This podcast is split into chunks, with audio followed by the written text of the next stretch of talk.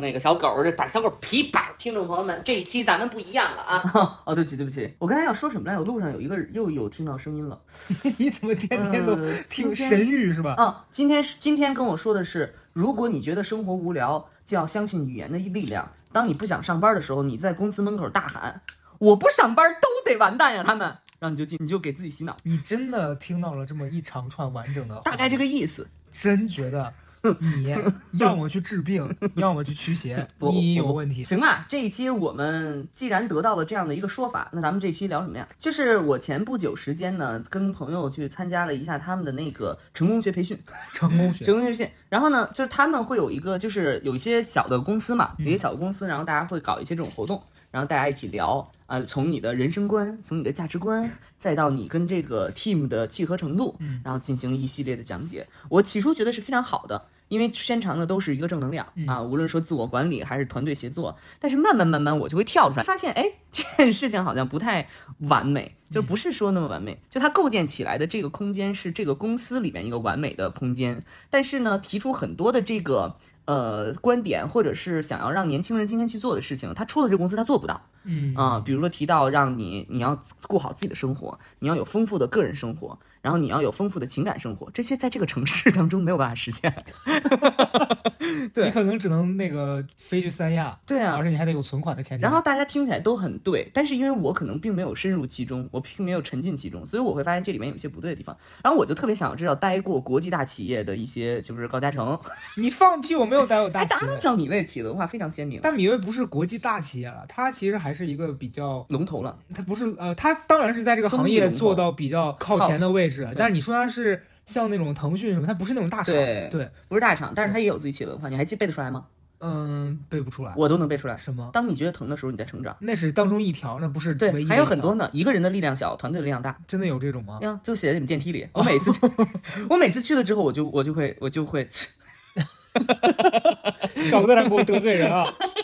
是我又不是你。你们想跟人家关系搞坏，我可不想。不是，我不是说关系搞坏，我就是说大家对于卷文化不同理解嘛。那你你有什么啊？今天这一期其实是想跟大家交流一些这种问题啦。嗯，哎，其实你那天说这个话的当下，我就有一个感受，就是你说他们营造了一个在我们这个范围之内你才能感受到的这样一个氛围，以及就是他说我可以提供的这些东西，然后好像你离开了我这儿，外面就不能给你这些东西。对，他会有这种一种暗示。他给我一个感受，你知道特别像什么吗？灵修，那种考研机构哦哦或者是灵修，哦他们就告诉你说，考研机构是告诉你说，我们这儿的课程是特别 special 的，嗯嗯嗯只有我们这儿有这样的老师，你脱离了我们这儿，你就等着落榜吧。这个是那个机构说出来的，是不是？对，机构他不会直说你落榜嘛，但他会说别人肯定没有我们这些东西。嗯，但你后来你上网一搜，是网上啥都有，全都是。对，然后 但他会跟你说说啊，我们给你什么安排优质的嗯什么师资，然后我们有什么特别独特的，我们每年有多少人都可以怎么样？嗯就你到后来你你实际去判断，他说那东西就是有点画大饼的性质。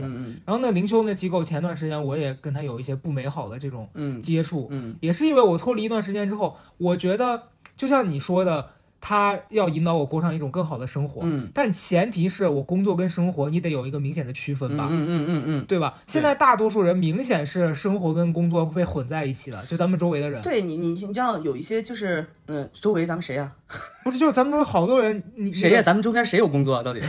你没工作吗？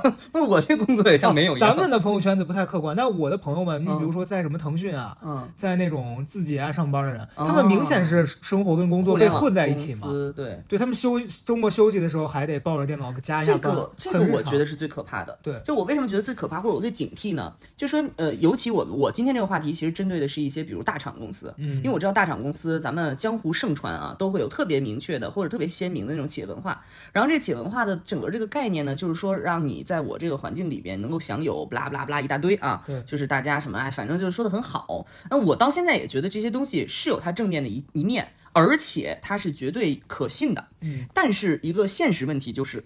你往往出了这个公司，难以达到这个平衡。无论是你的工作溢散到你的生活当中，还是说你生活的这个城市并不能给你提供那个他所承诺的舒适。比如说，就像原来像写作业，你知道吧？老师会说，只要你把这个作业写完，你其他时间爱玩随便，我不管。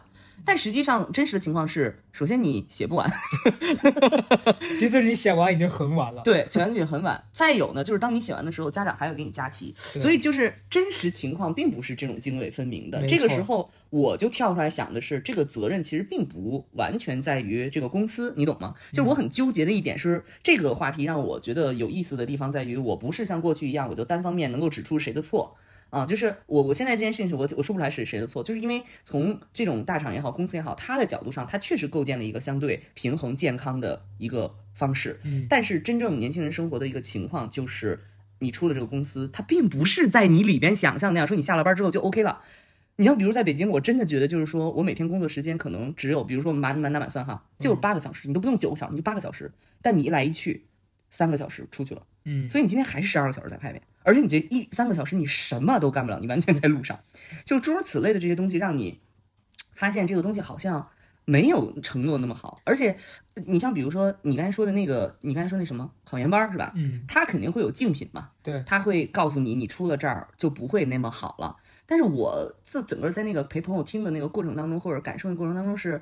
人家可没这么说，嗯人家公司没这么说，人家人家说的很多东西是是正向的。我我因为我是一个冷眼旁观人嘛，嗯，我会发现可能很多他会觉得这就是最好的选择，而且我在一个大的环境里边，我在一个秩序如此井然的环境里面，而且我在一个如此有明确自己的意识价值观的环境里面，我这个摄取的东西是最好的。这个我觉得是非常警惕的，就是当他如果五年、十年之后离开这儿的时候，会很有惶恐感。这个我也回想起我原来在大厂待过的朋友，他的那个失落感，我现在比较理解是为什么。呃，你刚讲的过程当中，我就感觉这一套话术，不管是在大厂还是在其他生活里面的各个领域，什么考研班这些的，嗯甚至我刚想到了一个场景，嗯就是卖房子的。嗯你知道，因为有有一段时间，我跟朋友去陪他看房子嘛，嗯，然后你就发现那些房地产的那些销售，他们也是用这样的话术，嗯，他们就跟你讲说，我们这个期房它的设置多么多么好，里面的配置多么的精良，嗯甚至还很好笑，他告诉我们说，我们这个小区嗯设置了一片区域是给那些精英，就比如说你下不是你下班回家，你这个车可以停在这儿。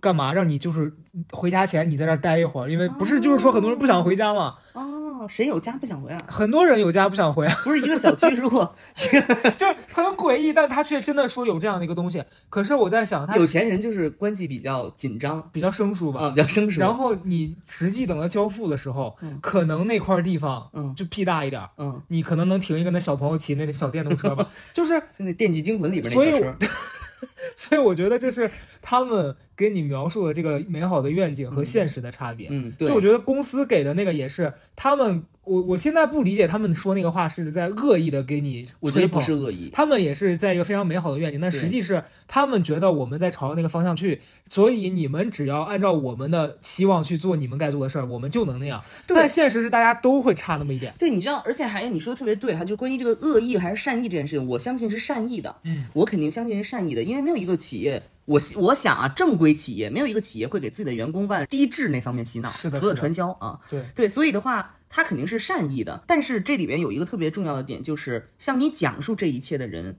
他其实已经是在这个企业和市场上的幸存者了，嗯，他已经经过筛选了，没错他。已经按照他自己的成长路径和那个东西小马过河结束了，嗯，他才跟你讲，你按照我们的这一套做，你按照我们这一套去，OK 的啊，没问题的。然后你的生活、你的你的人生、你的什么都是好的，你又匹配了一个良好的工作，你有一个大厂的背书，然后你又有怎么巴拉巴拉说一大堆，但是他是幸存者哦，嗯，就是这个是很重要的。就是并不意味着他的这一套东西适用于每一个人，嗯我回想起我的朋友这些年从大厂离开，或者是在那些小的企业离开之后，他最想不通的一点是，我不比我比别人差吗？我是比别人差吗？所以我才没留下？不是这样的，就是你不适合那套东西。但是当时整个在这个过程当中，其实好多人会沉浸在那里边，因为我是一个特别害怕被你所传达的东西我全盘接受的人，我是不断的在反思，我不断的要要去反着想的人，所以我会发现这里边有一些问题并不适用于每一个人。嗯，嗯嗯嗯，我觉得这个好像是我们现在的这个社会当中的一个很普遍的一个情况。嗯因为你刚才讲的时候，我一直在脑子里面在想，说我有没有经历过哪种是好像有一套标准，它是能筛选出来。高考，对，高考包括考研，他们都是这样子的。就大家给的那个标准是说，你过了这条线，嗯。你才可以成为这这一群人当中的某某一些佼佼者，嗯嗯然后这些佼佼者，你就有更多的机会去被你想做的那些事情给选中。嗯。但是我发现，你即便是过了这条线，你也未必会达到他们说的那样子呀。嗯只是人家告诉你说，有人曾经过了这条线之后，就那个鲤鱼跃龙门，那个鱼过去变龙了。嗯但也有很多鱼过去可能确实上去，但它死了，它 就是升上去的死鱼。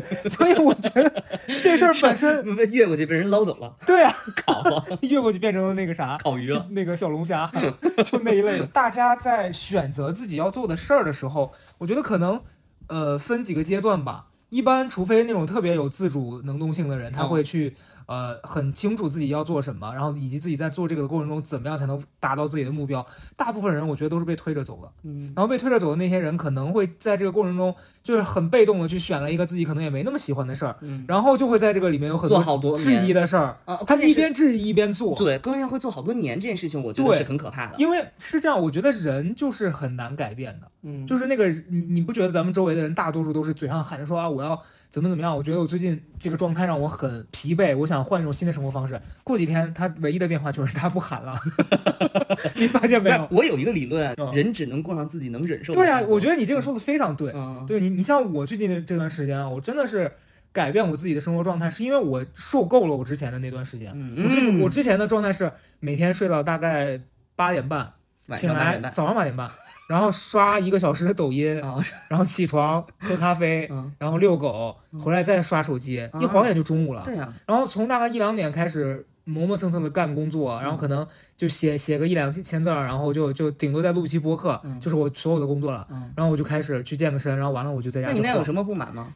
就时间长，你觉得自己有大部分的时间被浪费掉了。所以我最近这有一个月了，快有半个多月了。不用手机了已经，我我 倒是用，但我每天早上起来，我会先让自己去干那件我最不想干的事儿是背单词吗？写作。哦哦哦，写作。因为我每天我发现我的拖延性质是在于，我老觉得说我先把不重要的事儿干了，我再干这个最重要的事儿。嗯嗯但是你会发现，你干完不重要的事儿之后，你就啥也不想干了。自制力是一种资源。对，所以我现在换了一下，就是我每天早上起来，我先比如说我先吃饭，嗯吃完饭我就先坐下去把我今天要写的东西写了，嗯然后可能就中午了。你觉得这一天就很轻松了？然后我觉得剩下的时，我可以随机支配我的时间，我我想玩也可以对。然后我想去做那些我觉得不不重要的事儿，我也没有什么负担了是。然后你就觉得哦，这个改变让你神清气爽，但你第二天起来，你依然还会面临那个，在你做它之前，你会觉得说，哎，要不今天先干点别的。但你你只要 push 自己坐在那儿就行了。那大多数人是。就是做不到这个 push 自己内下的动作了，他会觉得说，我干嘛要逼自己？嗯但其实你不逼自己，你会走上一个你更难忍受的嗯，那那样的生活。就是他他会渐进线嘛，渐渐逼近自己不能忍受的，然后突越。我们所说的大的企业或者成功的这种个人，他一定是有自己的一套方法论的。这个方法论不一定适用于每一个人。对，如果你发现不适用的时候，要及时的，就是清楚你身边有那种就是在这种成长体系下成长特别好的例子。因为我我自己身边，比如说像在那种企业当中工作当中。其实并没有太多这种例子，因为当当然我看到过啊，比如他个人就像你说的，个人能力特别强，嗯，他跟这个这个环境还有制定的这套规则特别 match，然后他就会在这里如鱼得水，然后他就会成长性特别特别快，嗯，但是其实大大是我身边大多人也也不是说不行，也不是说特好，而是取于居中嘛，哎，我发现我周围的这种类型的人也是过着一个比较很稳定的生活。嗯因为我前几年的时候在米薇上班的时候，当时有一个女生的同事，嗯她比我们大一点吧。然后我当时发现这个女孩特别厉害的点是，她，你像我们列这种计划，我觉得就是你很难完全按照你的那个嗯 list 去执行你的每一件事儿。嗯但那个女孩是她每一天，她就像个机器人一样，就他早上定几点起来，先跑步，然后再去呃什么学习，嗯然后再完成多少工作，她嗯每天绝对都可以完成。嗯你会觉得很厉害，但经过这几年之后，我发现他的生活也没有哪一项是你觉得说哦，他因为这么严格，他就是完全是人上人，了也没有，就也没有，他就是过着他自己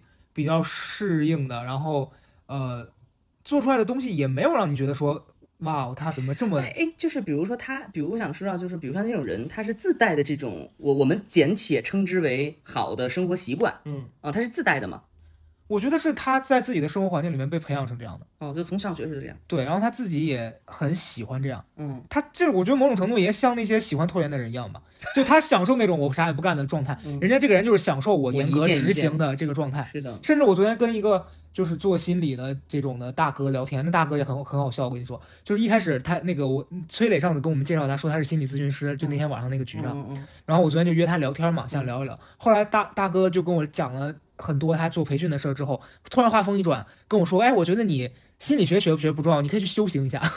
嗯，说你啊就已经让我去修行了。为什么？他就跟我讲说，现在身心灵这方面的东西，他觉得很有趣。然后他、嗯他跟我聊完之后，他说我觉得你很适合。嗯我心想说，我不是来跟你聊这种就是科学的，你怎么就让我去走玄学人？家闻到了你身上的玄学气味啊，可能是吧人家，感受到你在这行业花了不少钱。倒也没有很多钱，跟他比起来九牛一毛。哇塞哇塞哇塞哇塞！但就很好笑是，他昨天跟我讲说，他在有一次咨询的时候就遇到一个女孩那女孩儿考了三四年的那个研，嗯就考不上，啊然后那女孩儿就是每年要考，然后考到就是她还是有孩子了啊，就是个妈妈了，就她是不顾家里的反对，硬要考。后来他跟那个女的聊，那个女孩就说我在考试的过程当中，让我特别怀念我高中的时候的状态，因为我高中时候学习哦。特别好，哦，所以那一刻我就突然 get 到了，你知道吧？他学习的这个动作会让他回到曾经他特别有优越感、特别享受的那个时刻。里。哎，我特别有体会。对，你知道我整个大学四年就没学过习，我唯一一个末尾，因为疯了嘛。对，唯一对张三治病，嗯。因为唯一唯一一个末尾就是觉得说，好像我还具有学习和成长的能力的时刻，就是我考研那几个月，哦，就是每天呢去那个屋子，然后在那做题。屋子。啊人家都去图书馆，你去哪一个一个铁铁链子，你把那铁链子打开，推那个铁栅栏门儿，然后进去，人里边说好好想想吧，然后就就给我关在里头，我在那儿做题，哎，在那儿疯着呢。是 之前其实都都都在学习。放屁！然后反正我就在那儿，在那个做题的过程中，就觉得好像每一个过程，你无论是听这看题啊、讲题，呃，给自己看什么笔记啊，你就觉得好像自己在输入啊，觉得好像在成长。对，呃我都特别理解那个概概念。所以那天我在陪朋友呃去聊天儿或者是什么的时候，我的一个特别大的感受呢是，呃。人首先第一个，他的成长并不因为他告别学校而停止。对，其实呃，在那个无论是一个 team 里边、一个行业里边、一个公司里边，我第一次觉得哈，就是好像这个东西仍然会让人有一种收获。嗯。啊，就是因为他们他是一群人整整理出来的，而且往往你知道，我当时是在那个，我举个例子哈，我当时在那个北电不是上进修班嘛，嗯，他们经常会请到一些影视公司的人回来讲，嗯。啊，关于这个产业的变化，关于这个产业的东西的变化，为什么？就是因为这些在市场上的人，他开公司的或者他做产业的，他的那个经验方法论是最前沿的。啊，学校反而是比较保守的，对，啊，然后他把这个东西带回来，所以我就说人，我第一次感觉到说，好像人毕业离开学校，并不是意味着你的成长的停止。然后呢，如果你去到一个有幸去到一个体系化很强，然后规制化很明确，经验又很丰富的公司的时候，你确实，如果你关心啊，你确实好像能够接触到这样的。就是东西，就是让你在这个所谓的市场也好，或者是在这个城市也好，或者是在这个行业也好，找到一个属于自己成长的方法论。我觉得这个是一个正向的，并不会因为你大学结束就停止成长。嗯，但是当然，在公司里面其实是说实话，就是鱼龙混杂的。嗯，就是 你你出于各种原因来上班的人都有，并不是所有人都要成长的，并不是这样的。对，嗯因为我觉得这个就跟不管你上学也好，还是你工作也罢，就你在这个你日常要花很多时间度过的这个空间里，嗯，你就是应该选择一个让你觉得自己能够在当中，不管是快还是慢，但是你能有成长的这样一个环境。因为我是这样觉得，就是我之前第一份工作嘛，那个地方之所以让我特别压抑，就是你能感受到这帮人过得并不好，嗯但他们的认知和他们的那个忍受能力，就你说的那个能过上忍受的生活，他们就是觉得，即便我现在这么差，但我们很知足了。嗯，然后以及这样的环境，我觉得没什么问题啊。你们觉得有问题的人才是有问题的。哦，所以那个是让我觉得很害怕的。嗯就你在那样一个地方，你有上进心会被当成一个很另类的行行为，嗯然后以及你在那个当中，你如果没有跟大家一样，就是做那些事情，然后你会你会被视为一个就是你你在装什么呀？嗯你你有什么可上进的？你学这有什么用啊？我我那天听到一个特别人性化的话是，嗯就是以人性化说是我们的工作哈，并不是让工作本身变得更好，我们是为了让生活变得更好嗯，啊，就没好像没有人说，诶否则就变成事业了。对，啊，你像你像兰姐热爱事业，那你能理解，她在做自己的事儿。但你说那个他那直播那俩小哥不就上上班儿吗？对，，你知道这事儿就是最好笑的。我这刚完全不一样。我刚前面讲到那块儿，然后你知道当时我有一次被我们那个时候的领导叫去谈话，嗯然后那女的跟我说，你在事业的上升期啊，你每天上班混日子，这么骂我，我心想说，你们这地方上升期，你要给我升哪儿去啊？升到楼顶，我估计也就到头了，然后跳下去，就一个月给我发一千八，然后跟我说我在上升期，我说我这上到头，我上到四十，我估计也也就一个月挣个三千，对。然后那个时候我会觉得特别扭曲，你知道吧？对，就你会怀疑是自己的问题吗？，对，我会觉得是不是因为我不上进。只能这样了，嗯然后我必须得承受这一切。所以我觉得到那个时候，我就告诉自己我该离开这儿了，嗯因为你知道，就是外面即便有很多种那个危险的可能性，但是那些危险同时也是给你带来改变的机会。嗯但你在这个地方很安全，但这个安全是最危险的。嗯嗯，咱们前面讲到，你说公司或者企业，他会给你提供一种，就是说你们要按照什么什么样的路走，你们会怎么怎么样。但是如果你已经明显感觉到你们的公司 跟你说这个话是在放屁的时候，你就真的应该警觉了。对，要警惕。我觉得这件事情要警惕哈。就是我，我现在心态有些改变，就是说我不是说盼着市面上所有公司都死掉，你你以前还有这种心态呢？就我觉得大家就是怎么为什么要是就是我觉得公司首先这个东西和它的持有者，也就是说大家所说的老板偶尔股东之类的哈，跟劳动者他肯定是权益上的不平等。嗯啊，他一定是有绝对的主动权的，他要你就要你，开你就开你，啊，他肯定是有主动权，所以这种不平等是天然的。但是我最近觉得说，我观察或者聊天的一个感受是，有一些公司正在改改变，嗯，这个公司的改变其实是迭代的，一些新兴的公司，一些年轻人开的公司，他不再玩这套了。嗯就不再玩哪套呢？就是我要给你洗脑啊！你现在是上升期啊，你现在不努力，你将来怎么办呀？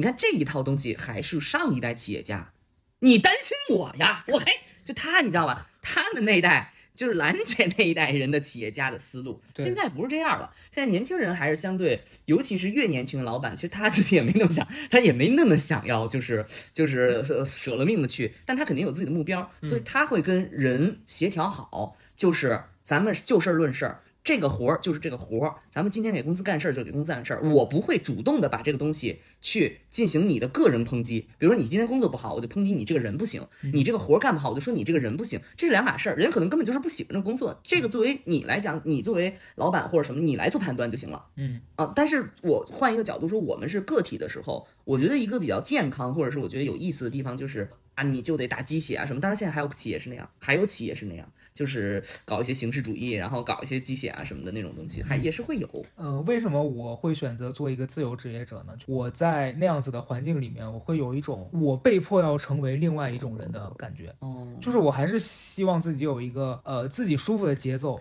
你会担心在那个体系里你沦为一个螺丝钉吗？因为我觉得那那是肯定的，就是你到那个地方，你必须承担一部分的责任，然后这一部分责任也不是你主动选择的，你肯定是根据公司的要求和公司最近的计划去做他们要做的事情，对吧？在那个地方，你的喜好、你的什么个人特长，其实往往没那么重要。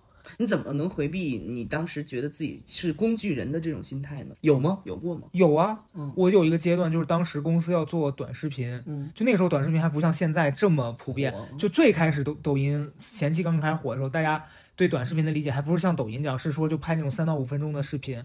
然后我当时就被安排到一个部门，就之前我不是在做导演嘛，然后后来我不想做导演了，然后我就被塞到这样一个组里面。然后那个时候你就意识到，这是一个完全非常被动选择的这样一个情况，是公司觉得说我们需要一些人去做那个，而你可以去。嗯然后你在那当中就非常难受，就是这事儿本身你你并不感兴趣，但是你感不感兴趣在这个地方是不重要的呀。对，然后同时你在做的过程当中，你发现你想尝试的方向和人家想要前进的什么拓展的大方向就是不一样的。嗯啊，然后你在过程当中，你就必须得去做一些你没那么喜欢嗯和你做起来很难受的事情。嗯然后后来我就去主动就是跳出来，我就去跟领导讲，我不想做，嗯哦，我想我想去干别的。嗯，然后后来就给我转到其他部门去，哦那就去写还行啊公众号去了。也还行，那不就找找你自己喜欢的？嗯，对，但是我也是经过一番斗争啊，就在你在那个环境那个部门，我待了可能大概两三个月，还是很痛苦啊嗯，啊，每天被拉着开那什么内容策划划会，我的天呐，我简直要死了！大家就来聊来聊去，绕绕圈子嘛。而且策划会上就很多蠢货，你你自己开过编剧会，你肯定清楚，就那那蠢货都觉得自己特别聪明我，不是蠢货，我是疯货。就我不是说你是那，我说就那些人，我每次说完，大家也都压抑，对，大家都想说这哪来的疯子？大家都会啊，就是把你安排到一个你并不想做，这个时候就会心里觉得自己会被工具化了。嗯然后我我自我之所以提出这个点，就是你是通过斗争哈，你通过谈话，嗯有的人是通过彻底离开，比较刚，就直接离开。嗯我在想我自己过去有没有经历过这，因为我之前也在影视公司做嘛，我自己在想的时候，我有没有工具人化过，也有，嗯但是我会主动的自己去想，就这件事情当中我能更多扮演的能力就角色是什么。当然，我还是呃，就是一一碗水端平啊。本来那个活儿本来干的也不怎么样，所以呢，就会想想别的能干点什么。因为我后来那个当时做自媒体的时候，干过一段时间是，比如说人家找我写一些商业的稿子，我不想自己写的时候，我不是就会找人写嘛。嗯，就那个时候，我能多少感受到一点这种能动性。呃，领导在安排事情的时候，他为什么会这么做？哦你比如说这活找我纯属是为了赚赚钱，然后我就想找个人帮我完成事情。嗯那其实，在这个过程中，我不会去考虑他干得开不开心，嗯。和他能发挥多少他的自主能动性。但是你你要的就是这个活顺利干完，嗯。以及满足人家客户的需求。嗯，你只是来帮我完成这个事儿的，你拿你的目的是拿钱，嗯。所以你不要想着在这个当中有什么大放异彩，因为对。这个倒是合理的，所以我感觉这个事儿我现在也理解，对。所以这个事儿只能是从干活的人自己角度上来想，对。就是我们从接受被动接受这个信息的人角度来想，你能在这件事情当中额外做别的是什么，或者说你能多大程度为自己争取到自己想要的那个东西，嗯，那比如说让你写一篇文章，你能通过写这篇文章，就是。哎呦，我自己也想不出来，就是大概意思吧。就是你，比如你通过这篇文章，你到底能为自己积累什么东西？然后或者是你把这个东西将来怎么转化成你的发展路径的一个部分。如果你前思后想说去你妈，我写这东西这对我来说一点儿用都没有，我纯是为了完成，那就别写了对，那我觉得就是要思考。我刚我刚想到是，就那个《黑暗荣耀》里面那个宋慧乔演的那个那个女的，她多年来不是一直要报仇嘛，嗯然后她就在外面当家教什么赚很多钱，后来在报仇的时候就可以大方的给钱。我想说可可能工作的过程也是这样，你的目的就是报仇，但是你因为要攒够报仇的基金，你得不得不去做很多你不想干的事情。嗯，啊、那如果你真的觉得说，哎，我也不想报仇。我这这活累到我他妈不想报仇了，那你就放下仇恨吧，这未尝不是一种好的选择。对，我觉得是这样的，就是因为你你比如说不同岗位哈，我再给你举个例子，我最近也跟一个好像是九八年还是九九年的男生有交流，他就说他就是想要做一个，他就是想要做一个导演，然后呢，那我就说，那你现在在你这个岗位上，你知道他是那个像是类似于媒体端啊，嗯想要做导演。我说，那你这个导演是综艺型导演吗？不是，电影导演。我说啊，那到底和你做的这个东西有什么关系？你知道吗？我死活我想出来的最后的建议，我说你辞职吧。就是我实在想不出来说，在他这个岗位上，他怎么能够与曲线救国，或者是骑驴找马，实现自己的最终目标？那就是你自己的最终目标跟这个职业，他就这个岗位，他根本搭配不上，嗯他就是挣个钱而已。然后我最后一点想说的就是，我在整个跟朋友的交流，还有这个听的过程当中，就是我回到最开始的原点，就是公司它一定是在它的角度上构建出来了一个它的这个伊甸园，嗯在这个环境里边，我们想要什么都有，那是因为他知道他自己想要什么。但是对于还是对于到个体，你可能机缘巧合各种原因进去了。嗯，当然，如果说把你给招招进来招偏了，那就是 HR 的毛毛病了，就他眼瞎嘛，对吧？就咱说实话，你 HR 你挑的就是要跟这个岗位匹配的人，结果不论如何，你被这个人骗了也好，或者被这个事儿骗了也好，你招了一个不合适的人，大家都相互难受，那肯定是 HR 的锅。然后我想说，每个人进来之后，他在思考的时候。只能是实时的跳进跳出。我最开始从那个毕业的时候，有一个大哥跟我说了一句话，我觉得现在是非常耐人寻味。他说：“你不要沉迷工作。”呃呃，他是一个过来人的经验了，因为他后来自己开了一个广告公司。嗯当然我这个人就是最难做的事儿就是沉迷，我难以沉迷任何事儿，所以沉迷工作是更你只会疯魔。对我，我只能是一边坐在这儿一边跑出去，就是我永远都是身子和脑子它不在一起，因为你那三魂七魄呀对多了一魄，它散了，它散，了散了，它散了，对，没错你，三魂八魄，对三八。所以反正大概就这意思。人家说你不要沉迷，我说我最难做的就是沉迷，但是我觉得这 个你事儿，说我是很难抽离，我不是真。就不是我实时抽离，啊我实时抽离，我是最难就是专心。对你多动症嘛？我觉得你确实多动症。对，然后所以我就现在回想起来，他说那个建议是很重要的。对，哎，沉迷这个点，我就要展开讲一讲。那天那天早上我跟你大骂的那件事儿。什么事儿？那天早上我跟你说我气疯了，我跟你说我要气死了，我要爆炸了，就说？就说我之前那个灵修机构那事儿。哦，完全不，完全对不我上我。现在已经放下那了愤怒。不是早上，那是下午。下午是吗？哦，但我当时生气是在早上。你现在可以说吗？可以讲啊夸人夸成那样。嗯，我觉得人嘛，就是你的认 你的认知是一步一步的发生变化的。我现在也没有骂，我只是说就是你不要迷信。对因为是为啥呢？那天的过程是这样子的，那天早上我要跟大家说，曹德胜一大早开始发疯，我干嘛了？你给我发了条消息，你说我发现了，啊这小宇宙就是要推荐我们。哦你说你看你发了条这付费的嗯，他因为不能推这个，所以他推到前面的。我说你别放屁，是我先先人家先推荐了，我才发付费 不的。是，因为刚阿成跟我说那个付费不能上首页，后来那天我都百思不得其解，为啥我们三天连着三天上榜？后来我想明白了，小宇宙照顾我们呀，他知道那付费不能上首页，就给我们挑了前面的一期上了首页，谢谢谢谢谢谢。结果我就拆穿他，我说我先传，先就是人家先推荐的，我才上上传的。我上一周，我跟我当时一起去上那课的一个一个，就那个大姐吃饭嘛，嗯然后那大姐就跟我说，她去那机构里面做义工，嗯义工就是人家去上课，然后你在那个过程当中去服务人家，比如说做一些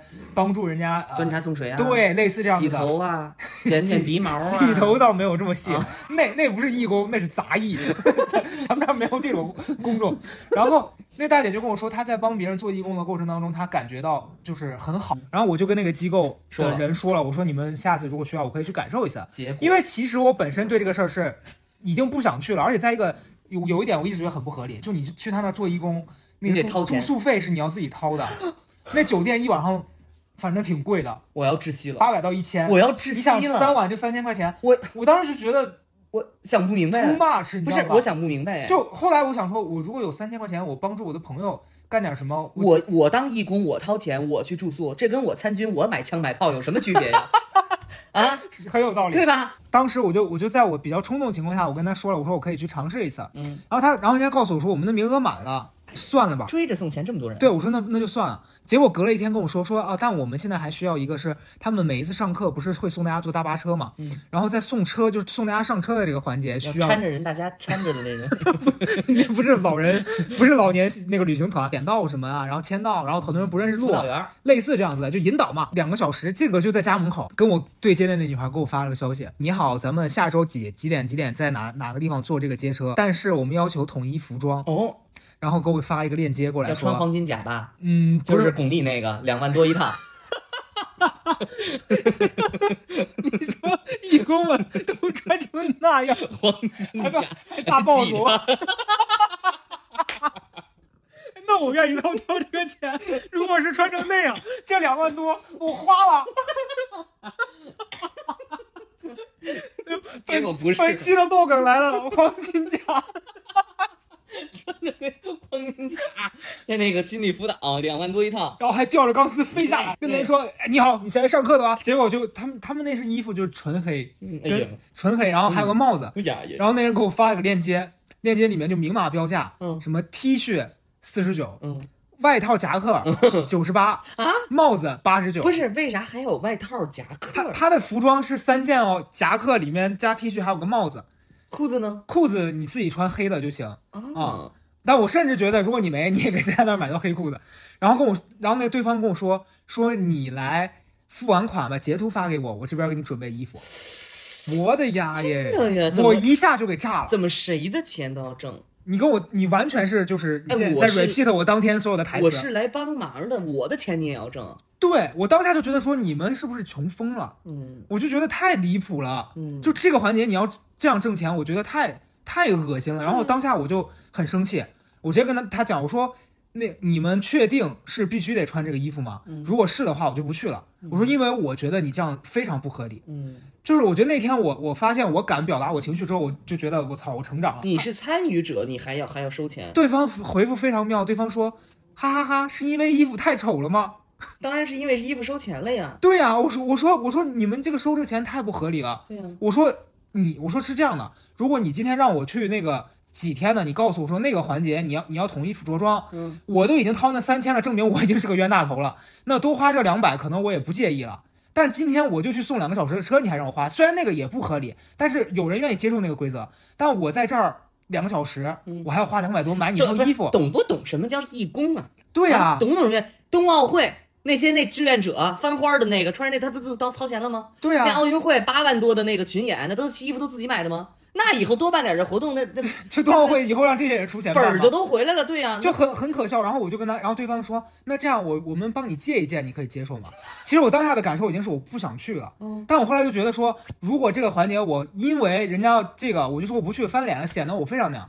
我就然后但那一天我就跟自己讲，我说这次是我提前答应的，他帮我借，是他提出了解决方法，对吧？嗯，我去给你把这个接车的事做完，但以后我不会再参加你对呀、们的那你这个。东西就得寸进尺，你知道吧？你要不说这个话呢，那你就把钱掏了。对啊，但我不可能掏这个钱、啊，而且能借出一套，为什么其他人不能借呀？而且我也就是说谁其他人都要买，对呀、谁脾气好谁就是会有人花这个钱的呀。对呀、谁脾气好谁所以，所以那天我的感受就是很差，而且就是加上可能综合前面一段时间我对他们后来的一系列体验，就我意识到他，他是一个商业机构，嗯，就他说的再好，嗯，他们是注重大家心灵成长，他们是帮你走。上更好的路，但他们的本质是为了挣钱。只有咱们这个播客不是为了挣钱，咱们也挣，咱们付费的那个内容，虽然虽然但咱们不是为了，你懂吧？咱们是挣个零花钱你，就相当于咱们找一个观粉观众来参与录播客，然后给人说这期播客你掏五百，你 你找你找这个观众过来做客，你你咱咱观众说这样，咱不啊能这样说，不是咱找嘉宾要过钱吗？咱找李宇要过钱？咱找那丙大夫要过钱吗？丙大夫说找你聊聊天儿，你管人要五百块钱，我哎我收了呀，别大夫收了八万，不然你以为什么支撑我现在的生活呀？你带的嘉宾都收了钱，每个来来这儿的人我都收了呀，那我亏了，那我亏了。这我跟那机构学的呀。老李，老李打钱啊，老李，听见没有？没有，就就我当下就觉得说，你知道，就是人很容易上头，就当你在嗯一个地方得到好处了之后，嗯，你很容易被他们很理想化的那番言论，迷你就沉迷在其中，你觉得说，哦，天呐，好棒！嗯。但往往当你清醒了一段时间之后，你发现他可能并不是他说的那样的，嗯。所以你在这个地方得到的好处，你不不要因就我我的感受上，你不要因为你发现他们不好之后，你就否定他的一切，他的好处你还是可以认可他曾经指引你走走到了一条是是是。更好的路上，没错，但是你不能因此就完全相信于他。对，就你还是要有自己的一个明辨是非的能力，以及你，我就觉得像他们讲什么修行这件事儿，就是一个师傅领进门，你在个人修行在个人的这样的一个过程。嗯，就你你日常当中很多事情是你要在生活里面去学习的，对，是的，你不能说我收了他这他收了我的钱，他们这儿人都是干这个的，我只去那儿，那你这不就是本末倒置吗？对呀、你就把自己的生活圈子越活越小了。你说得特别对，你已经通达了。我之所以提到这个点呢，在于是说防沉迷啊，朋友们，你看老欧刚才讲的就是这个心理辅导这事儿，你不能因为你的世界啊、可能遇到一些问题，你就把自己关在一个小的世界里。对在这个小的世界里，行之有效的这个规则也一定是有一个前提的。你比如说商业机构，它是要挣钱的，它在挣钱的前提下，这个行之有效的规则才才能维持下去。同样的道理，大家都是来挣钱的，在公司里头，他讲的这一切都是得挣钱，都是大家得干出事儿来。你干不出来不挣钱，这个事儿它就不好使。那么你带着这套规则回到你生活当中，也大概率可能没有那么好使。比如说你他想想很多东西，所以防沉迷的一个特别重点的就是你时时刻刻要跳进跳出，千万不能所有的时间全 all in。你全部 all in，你就觉得生活就应该这样。所以一旦说你脱离了这个地方，你离开了这个地方，你是很难适应的，你会出现戒断反应的。没错，你会觉得说啊，我我我原来行之有效的一切准则都崩溃了。啊，其实就是这样。我我特现在特别理解那些所谓，比如说从大厂离开，或者是离开这个公司，或者离开某个这种就组织嘛，就公司其实就变成一个组织了嘛。你离开这个组织，离开这个团体之后，他的那种大落差，那种大难调整，很重要的一个原因，就是因为他原来的一切秩序全部都是依托在一个一个一个集体上的，这个集团上的，然后他自己的那一套路线，其实他并没有跑得特别通。然所以我，我现在理解就是说，我的朋朋友原来过来跟我说啊，我现在受不了什么之类我觉得生活不就应该这样吗？就乱七八糟的，就是应该没有什么，你自己在没有秩序当中找到自己的秩序。那公司他人家都成功了，你组织人都挣钱了，是吧？商业机构人挣钱，人家有一套自己行之有效，什么都要钱，人什么什么都要钱，他就是靠这个的。但是我就觉得我们不要沉迷，我觉得你说特别对，在自己的生活当中，如果你是一个就是会把工作和你的这些私生活喜欢隔开的人，你就不要去找一个那种告诉你说工作是生活一部分的，呃，工作是生活全部的那样子的一个地方，没错。还是要有自己的那个边界。对，你看人欧洲人一天就上三四四四个小时班，一星期上四天班。因为我最近在刷什么小红书这些的，就经常会看到有一些人，他就是告诉你说，我适应不了这个地方，我要离开了。嗯，那北京这个地方，我觉得对于很多人来说，他说啊，我觉得这地方是奋斗的，能让我得到很多的。可以啊。那有一些人，他就是觉得你们这环境一在你们这儿这样每天这样搞，我我没命了。嗯，对我拿肝换来的这这这这一切，我不要，我要啊我一个健康的身体那你就走就好了，没错。千万不要因为啊，那别人在这儿获得了好的，那我为什么不再拼一下呢？你不快乐呀？对呀，对呀。对呀，对呀，哎呀，说太对了呀！你说的那个快乐太重要了，就是你知道吗？工作压力大，它不等于不快乐。对，有些人是享受那个。你看，哎你看那清华图书馆，那里面那人都不睡觉的。嗯那那帮人他是自主选择在那儿学习的，人家就是快乐。但你今天是被摁在那儿，把你头定在那儿嗯你，就特难受。你就想死。所以就是为什么说你自己在家很舒服，但要把你关监狱，你不舒服，对吧？你不愿意啊，这一样的道理嘛。工作也是这个东西，我觉得也是这样的。所以就觉得说回来，我觉得非常对。首先，我觉得有一个点聊通了，你一下就 get 到了，就是不沉迷。嗯啊，你无论说你是在一个年轻的。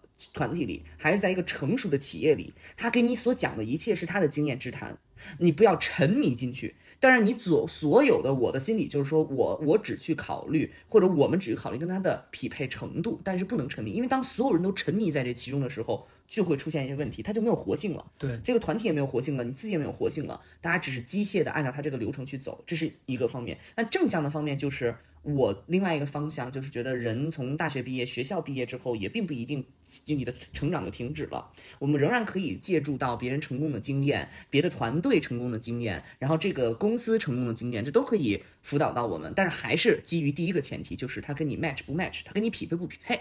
啊，不匹配就就 say that，啊，匹配就是学，互相的这个互相帮助，互相进展，我觉得是很好的。然后第三一个就是我觉得，因为还是想到很多我们特别年轻的观众，就是呃听众，就是在选择职业的时候，我的建议就是，你知道之前有一个就是找工作，就是他主张你现在把你这个能搜到的所有企业全搜一遍，你把所有能面的公司全面一遍。就是当你的那个信息量变大的时候，你全部都见到了之后，你就会知道事情不是原来认识的那样和那么小。那么进去之后就特别不容易被 PUA，嗯，因为你 PUA 的本质是信息不对等，对，他知道你不知道，然后他欺负你啊。但是如果你已经就是老子已经面过三十个公司了啊，这个不行，他根本不是那样的，那你就立刻就能不沉迷，所以是一个自己的信息的索取能力。嗯，行啊，你说说吧，你说说。我我其实就是最近在听那个李松蔚的那个心理学通识的课嘛，嗯然后今天早上刚好听到一个，我觉得可以用在这儿总结的。说出来。他就是说，你知道，很多时候大家的分歧，嗯，来源于你们对一个事情构建的那个不不对等，嗯，就是当你认为一个事情和对方认为的这个事情是同一件事儿，但你们俩却觉得他们俩背后的这个机制是不一样的，嗯是因为你的世界观只让你看到了目前这样的，嗯但他又是另外一个样子的。我觉得这件事儿是没有任何问题的，嗯因为。本身大家的成长环境和各方面全都不一样，嗯但是对于我们，比如说你只是一个在大厂工作的这样一个小小螺丝钉，嗯然后你每天因为其他人提提到那些什么企业文化什么，感觉很痛苦，然后感觉说为什么我这么努力我还不能被看见？我觉得这也都是很正常的。但是就你不要因为你融入不了对方的那个规则和对方提供的一切的这样的背景当中，而觉得说我不 OK。对，不要质疑自己。对，就是你一定是有适合你的地方，对对对以及在通过你自己的努力之后，你可以达到，也许就也许就是对你用的方法不一样对，但你也能走到那条路。其实我经常在想，人们在一个公司里面或者在一个体系市场里面努力的原因，努力的原因其实就是为了找到自己更合适的地方。对，就你不断的在往上走的过程当中，因为你站得高看得更远了。那些所谓站得高跳槽的人，就是因为他知道哪些更更适合他了。对，然后你一直在底下的话呢，可能就不舒服。所以如果说确实啊，就是这听起来其实有点鸡汤，但是这样就是如果你在工作当中不舒服，那就努力先把这个事情做好。但是咱们要说明白，我是为了走，我才 现在把这件事情做得好的，我不是为了留下，因为我已经知道我跟你不匹配了啊。反正咱们就是都得走，我觉得是这样，就是因为人生很长，就你你不可能一辈子待在一个地儿一个这样子的地方，对，所以就不要畏惧风险了。对，不要怕。对，我觉得任何时候你都有那个可以走的底气，然后你。你想想，也许有一天你为了大方的把钱甩在对方脸上走出去，说老子不赚你这臭钱，你今天就做好你该做的事儿，然后可能会很痛苦，但我觉得谁痛苦谁改变，嗯，然后这个改变可能就是你的改变。对，你看他这个他这个企业文化烙在他脑子里，看最开始我说了吧，下一期的这个嘉宾八万，谁谁掏八万采访谁？啊，对了，朋友们，这个夏天马上就要到了，各个的这个广告，朋友们，都都来了啊，都来了。没有人这样子在这儿就是要广告的啊？啊。是吗？是吗？哦好了哦，那这期就这样，希望大家都不沉迷。沧海桑田。你今天不应该唱这个我们去什么？应该唱什么？菊花台，为什么呀？因为黄金甲。你的笑容已绽放。拜拜。